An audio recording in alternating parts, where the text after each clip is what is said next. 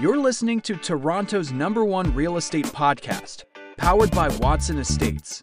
The most successful local real estate investing starts right here, right now. Here's your host, broker, investor, and social media influencer, Bradley Watson. Good morning, investors. Bradley here from Watson Estates, and you're listening to the largest, fastest growing podcast for Toronto real estate on iTunes, Spotify, and Google Podcasts. Today, we're going to talk about students and the impact that they're having on our rental market, as well as the new strategy that I'm seeing play out among landlords as you're investing in the downtown core. We're going to get into some stats and then talk a little bit about my expectations on kind of where we go from here. As a broker and investor myself, I want to know what's going on in our market, and I like to study these things and keep my finger on the pulse pulse with the latest news and share it with you guys, friends out there that are also curious and kind of looking for some sense of direction, someone to explain the information that's being thrown at them, maybe chew on it a little bit. And that is precisely what we've been doing for the last little bit. If you haven't already, please subscribe to our show, bell for notifications, hit the like button, all of the things, all of the buttons, whatever it takes. If you haven't already, please leave us an iTunes review, especially if you've been getting a lot of value from our show. But I'm really excited about today because I believe that students could be driving the rental market.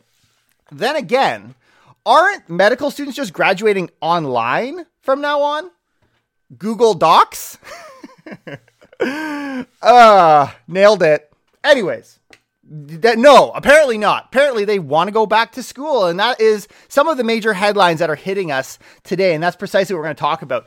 What I find super interesting, and these are, we're going to be coming at it from different angles today, all of which is impacted by the student. And that is obviously the university student, the person, actually, even at other levels, we're seeing some changes in the rental market, in the purpose built side. And I also want to get into the condo space where there's some interest or opportunities for people, what that market kind of looks like. We just came out of our last episode talking about what stats we saw in the month of July, and we very briefly talked about condos, just kind of in passing in the rental space. We talked about how it's getting extremely busy. Rent rates are climbing. We're going to share some of those numbers again today, but I wanted to start off with a little bit of history. And I want to really break this down because obviously, when we're talking about rentals, we're talking about a massive group right? We're talking about both freehold and condos, but I want to focus on the condos. So just to kind of leave freehold in a different pile, I want to share with you a, a post from Zealand on Twitter. This is what he says GTA, so outside of Toronto, GTA, it's all of actually including Toronto, single family rentals handled 2020 exceptionally well. You guys will recall, I mean, we saw a lot of dropping in the downtown core, but these outer skirt communities, in fact, actually saw massive rises in a lot of cases in their rental. But now that segment is weakening dramatically. You can flip all the stats we saw in 2020 on their head as it relates to what's going on downtown versus out of town. He says this if the situation doesn't improve by September, October, talking a month or two, it would be reasonable to expect rent prices to plateau or even peak for single family rentals. With that in mind, obviously the conversation we're having today is not about that. It doesn't sound, it doesn't ring that same, it doesn't, what is it? It beat the same drum, doesn't ring true. And so I wanted to kind of leave that because this perception of oh, everyone's leaving the city and this kind of forever a runaway situation, not true, not true. In fact, we're seeing a lot of people, a lot of students coming back into the Toronto area. So, what I want to do is I want to move and have the rest of our conversation talking about condos or purpose built apartments, these kind of units that are in the downtown core that service the city. And they paint a very different picture. Zealand said this GTA weekly rental market update. Now, this includes everything, but listen, so far, rental inventory is holding up well in the light of international student arrival. So things seem to be pretty good. But when you break it down further, condo inventory is going down but non condo is going up, keeping the total relatively stable. For just as much challenge being faced in the outskirt communities, that the exact opposite. I mean, I guess they're both they're unique challenges depending on what side you're on. Are you the landlord or the tenant? Where do you what are you hoping for in this situation? But where we're seeing some struggling happening in the outskirts is actually being balanced out by a lot of strength on the side of rental increases downtown. Resale inventory keeps shrinking, likely to post new lows in August, and we see a steady bounce in the numbers. Obviously, by the end of the month, we see a lot of these units disappear. So there's a natural kind of hump that happens every month when we look at the stats, and we're seeing that continue to play out. We see this little bounce that's not really outperforming the last few months. There's a lot of stability between those two segments. But when we dive, dive, dive into condos, that's when we can start talking about students because students have a massive impact in the month of August, probably into September, as they can they come to our country from out of country. We're going to talk about different examples, but they're really driving up the demand for this type of space. Which brings me to our article of the day. We have a few of them today, but this is kind of going to be our leading article, the Globe and Mail, and it's called this Toronto sees back to school rush for accommodation as students prepare to return to the city. Toronto's real estate rental market is firming up. In the past three weeks, overseas students have begun making plans to return to the city. One of the big questions that I had going into this was vaccinations, right? Obviously, we got we're talking about vaccine passports and what does that look like for someone to come to the country? And also other countries, like I'm thinking China and India, they have their own vaccines that aren't recognized by Canada. So how does that all play into this? But Nevertheless, we are seeing still a demand. We're seeing an increase in expectation, and people are locking down those units now. When we look at vacancy rates, they are dropping. According to Urbanation, a survey of newer purpose built apartment buildings found this. The vacancy rate, just to put into context, last year was 2.1% in the second quarter. That was obviously in the midst of COVID and the first lockdown and all of that. Before that, it was actually sub 1%, but still 2% from this time last year. Well, first quarter 2021, beginning of the year, 6.5%, a huge jump in vacancy. Vacancy meaning empty units or units that are looking for tenants and they can't fill them. Well, that number has now begun to drop. Not back down to 2%, but dropped from 6.5 down to 5.2% in the second quarter. And I would argue this wasn't really students at this time.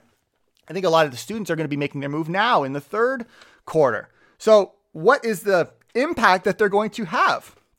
Obviously, we're seeing a tighter second quarter year over year. It's still kind of out of whack, but month over month, we're seeing increasing demand and increasing price, therefore. Well, new leases are rising. The number of new leases signed for condo apartments in the core surged 129% in the second quarter from the same period last year, which is not much information. I mean, again, given that it was in the middle of COVID, but still interesting. I mean, to have a 130% increase in the number of, I think at the time, a lot of people just kind of froze. They took their opportunity to not pay their rent and it created all this conflict. We'll talk about one of those examples today as well. But the question, I guess, now, it's not so much staying bunk, hunker down, avoiding paying your rent, you know, getting more space, being able to socially distance in your unit, even. The question now is in the 2021 world, what is more important to the tenant? Is it the money or is it the space? Is it the type of unit or is it the cost of the unit? Well, the firm's research shows that renters have remained budget conscious and haven't necessarily been seeking more space coming out of the pandemic. Well, wait a minute. So, space is not as big a concern for these types of units as expected? Well, no, at least not in the downtown core. So what's happening now is we've got this race for cheap units, which is still at a significant bargain. But we also have a fear of missing out among students who are now hoping to find those units, maybe even sight unseen. In the student accommodation segment, a sudden rush is prompting some students to bid up monthly rents and offer large deposits. Students attending U of T, Ryerson, George Brown are searching for condo units and rental apartments downtown. I don't know why people go to post secondary anymore. You know, you got massive debt and you learn something that won't apply to your job, but I think you should invest in real estate. Isn't that what we've learned over the last couple years? Maybe not. Only some of us. The only difference between an art student and a philosophy student is the philosophy student asks you why you want fries with that.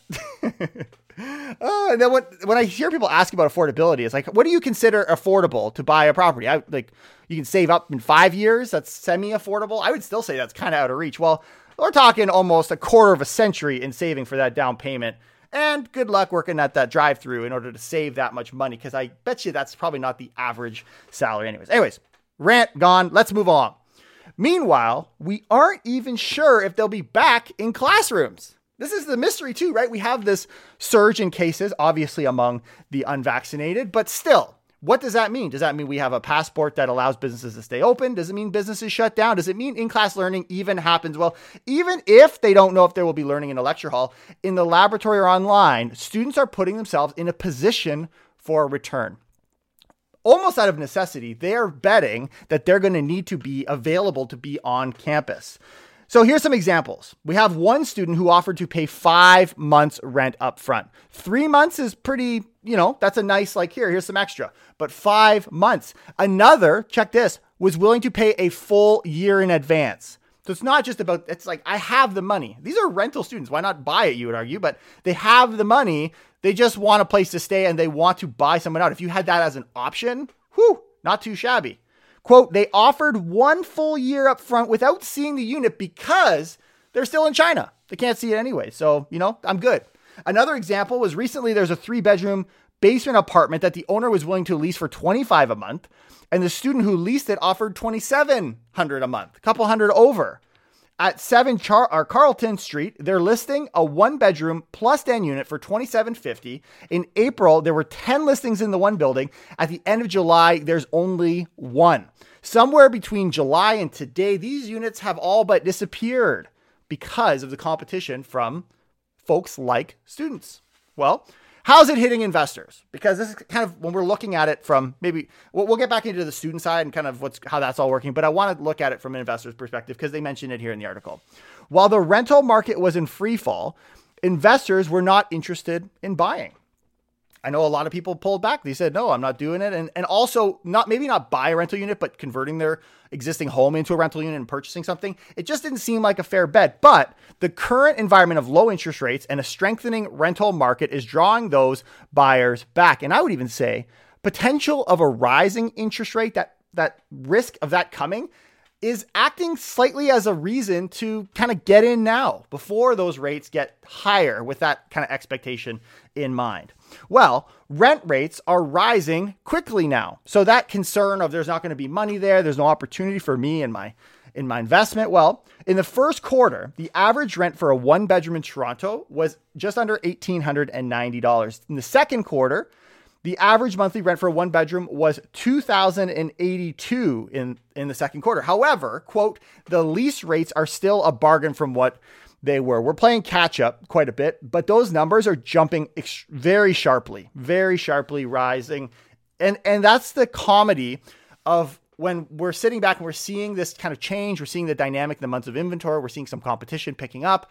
I believe that's why it's important we track these things early on because yes, there's a bargain in here, but man, would there have been a better bargain? We're talking in the neighborhood of what is that? $200 a month had you been able to act a month or two sooner. As we were discussing that there's this transition that's happening earlier in the year. Well, then one of the million dollar questions, and some people still don't have the, they're not convinced by the answer is why would you buy a condo if you're out of pocket? I mean, if you're only going to make $2,000 a month in rent and maybe they're paying the utilities, you're still short. Simple math tells you that, even with the rates that we have today. Well, it's been the case for several years. This isn't a new adventure that many investors are out of pocket in monthly cash flow because their carrying costs for mortgage expenses, right? Condo fees are higher than the current rents. Well, quote, mainly what people are seeing is opportunity to, to participate in appreciation. What does that mean? That means there's a level of confidence coming back to the appreciation portion of the condo. You can stomach the few hundred dollars a month loss if you can see price appreciation. Few thoughts about this. Yes, that is speculative in nature, not type of investment that I personally will make. I believe cash flow is essential in kind of riding things out, but the opportunity to see appreciation in the downtown core, I mean, I I can I see the draw of that. I mean, check, you know, buy your lottery ticket. And naturally, I believe the appreciation will outperform in the downtown core. The other side to this, whether you're willing to take a couple months loss, no big deal. I mean, people are willing to leave them vacant because they're just looking at the stability as parking money from other countries. But you can generate cash flow, even though they say, how can you actually meet your expenses? The numbers say you can generate cash flow in a condo downtown. The trade off is you need to put more money down. You need to reduce those expenses as much as possible. And the easiest way to do that is in the equity you have in the home and the, the lower mortgage amount. So, whether you're putting 40 or 50% down in that condo, maybe there's an opportunity there. But a lot of investors who are extremely excited about appreciation would much rather have two units at 25% than one unit at 50%. Again, because I'm not here for the cash flow, I'm here for the appreciation. And boy, do they appreciate it right now. Well, what's their forecast for the fall? And then I want to kind of we're gonna we're gonna segue a little bit here. Well, we're seeing landlords who are over being landlords. One of the examples, and um, and I'm gonna kind of loop this in. I just want I think this is really interesting because it shows that dynamic, that tension that's formed between the landlords and the tenants. The blog TO article that came out said residents of Toronto apartment buildings, there's this is over three buildings, um, two properties, bring a hundred complaints to management. Here was a Twitter post I thought explained it well. Tenants today at West Lodge and 128 Sheridan confronted Hazelview about doing cosmetic work and offering new, more expensive units instead of addressing problems in occupied ones. We're going to take care of the common areas, we're going to take care of the vacant units, and we're going to get those up as a priority over little grandma who's been there for 10 years. She got cockroaches. And I mean, she's been living with them for the last couple years. Who cares? Why not put our dollars to work in other ways? Well, they say it's obvious what Hazel Hazelview is trying to pull, and tenants are determined to turn this process around. So the complaints range from rats, mice, cockroaches, and even a severe bedbug outbreak to repairs needed for holes in the walls, broken tiles, leaks, and a huge problem with mold. I got all these issues, and here you guys are spending lots and lots of money on the units that are sitting empty. In fact, they got 200 units sitting empty. Quote, there has been a huge uptick in pests since they started construction on the building last summer and this summer. Everything is just shook up to the point where they have so many vacant units, the neighboring public school, Parkdale, is saying that they're feeling it. They've got a decrease in enrollment and funding. So we've got all these units sitting empty. Well, I guess the first question is why would you leave units empty? Well, could it be, or could one of the factors be, that rental increases are coming? Maybe there's an opportunity that they see that we don't. But one of the other things that I wanted to talk about that I think is more obvious is why you would renovate empty units instead of the tenanted ones.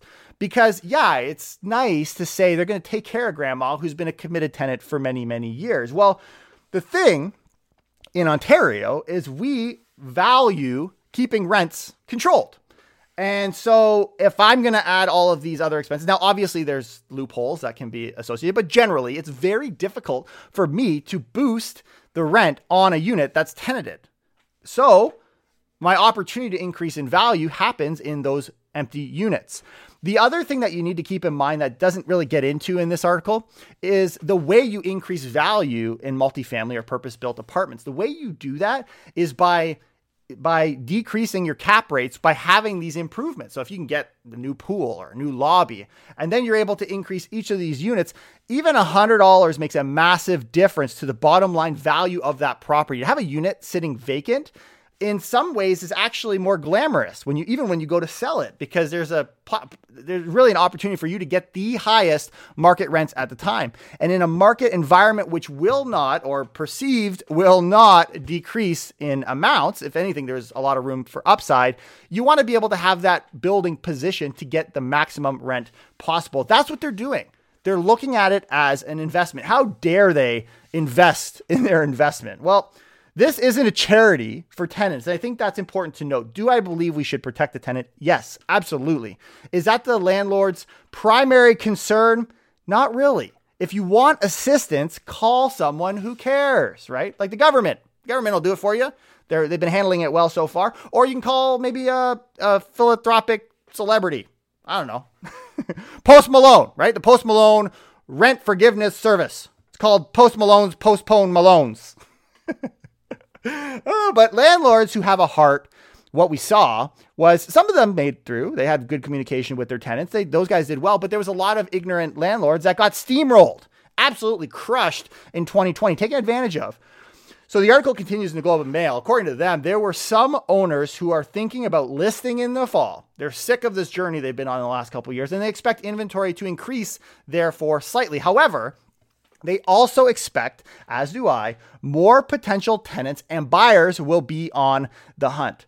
I think this is a little bit tricky though, because we're talking about the driving force being the students. But really, what they're suggesting is students aren't going to be running here in October, November. The students is step one. There is a further demand with hopefully reopenings and the city coming back to life that is expected out of this article as well, which I also believe. I believe the students is a trigger. It's kind of an indication of what's to come, but it's not necessarily the whole package deal. It can't be, because if it was, we would see a change in direction after the students go back in the fall.